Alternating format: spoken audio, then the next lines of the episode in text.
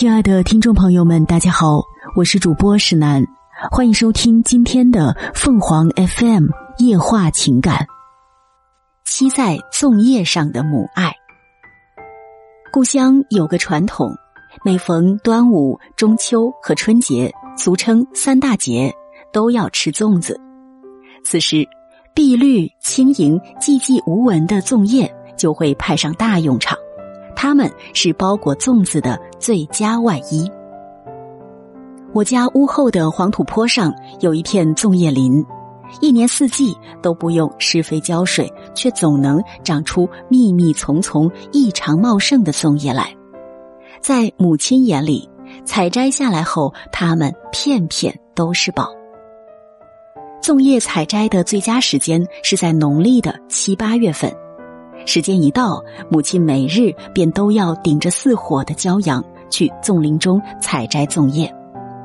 粽林又高又密，高的转眼间就将母亲淹没，密的连风都钻不进去，酷热难耐。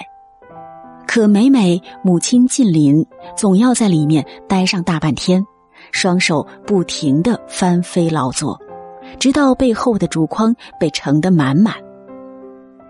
每次出来，母亲都会浑身汗透，像从水里捞出来似的。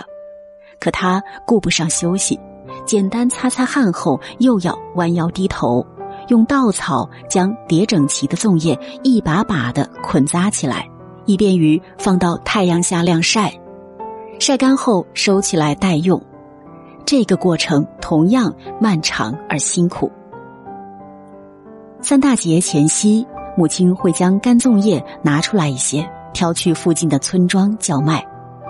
在乡下，干粽叶很廉价，一斤最多一块钱。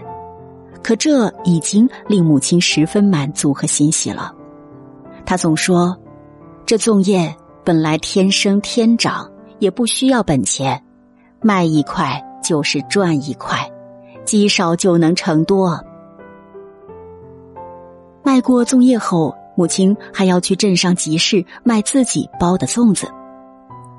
包粽子先是煮粽叶，干粽叶遇上沸水，如同茶叶遇见开水，瞬时便拾回了往昔粽林里的模样，碧绿、舒展、柔软，还多了一股不遗余力的清香。母亲是包粽子的行家。煮好的粽叶，经他双手一叠，便有了漂亮的尖角漏斗。舀入早早拌上花脸豆、红豆、枣子的糯米，压紧捏实，再取一根细麻线，一端用牙齿牢牢牵着，一端在粽身打个滚，一个棱角分明、修长漂亮的粽子便利落的结在了麻线上。接下来会接出第二个、第三个，成了一串。母亲包的粽子特别紧实，煮熟捞起，剥去粽叶，插上筷子就能举着吃，绝不会松散开。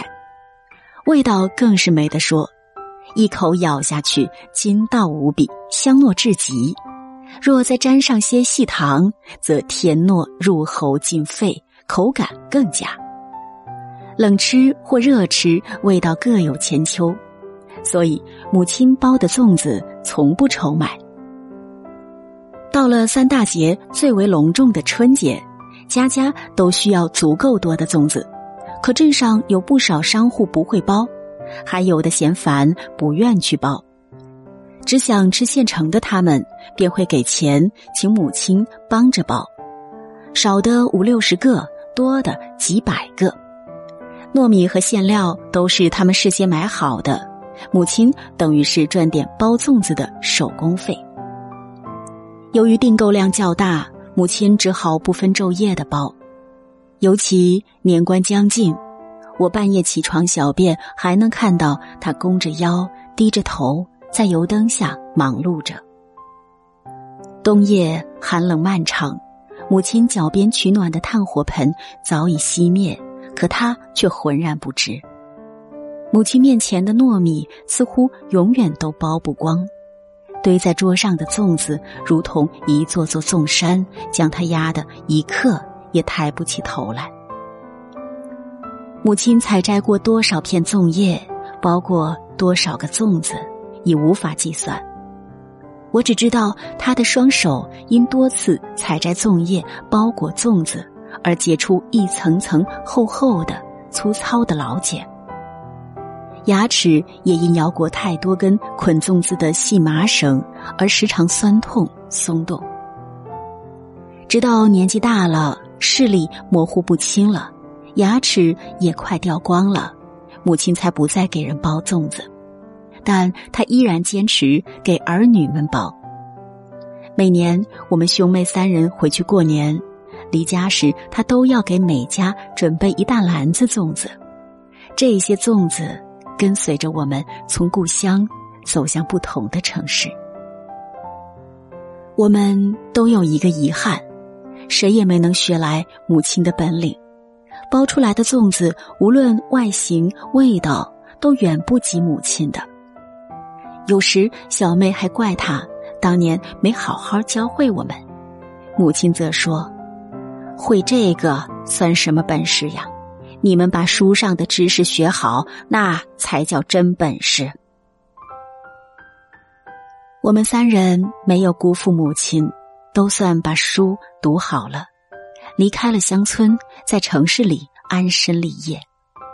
但仔细一想，在过去那艰苦的岁月里，父亲过早离世，若没有母亲的辛勤无怨付出，边务农耕种。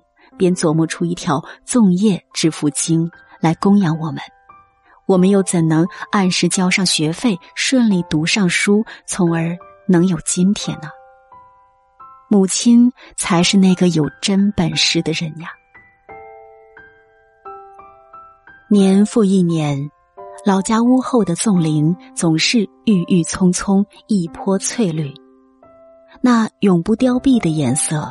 是故乡的底色，更是母爱的底色。母亲不就是那一片片粽叶吗？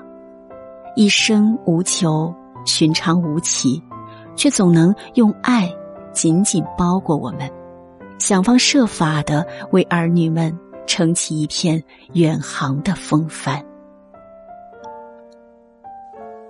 听众朋友们，无论你是开心还是难过。不管你是孤独还是寂寞，希望每天的文章都能给你带来不一样的快乐。你也可以关注我们的微信公众号“情感与美文”，收听更多内容。我们下期再见。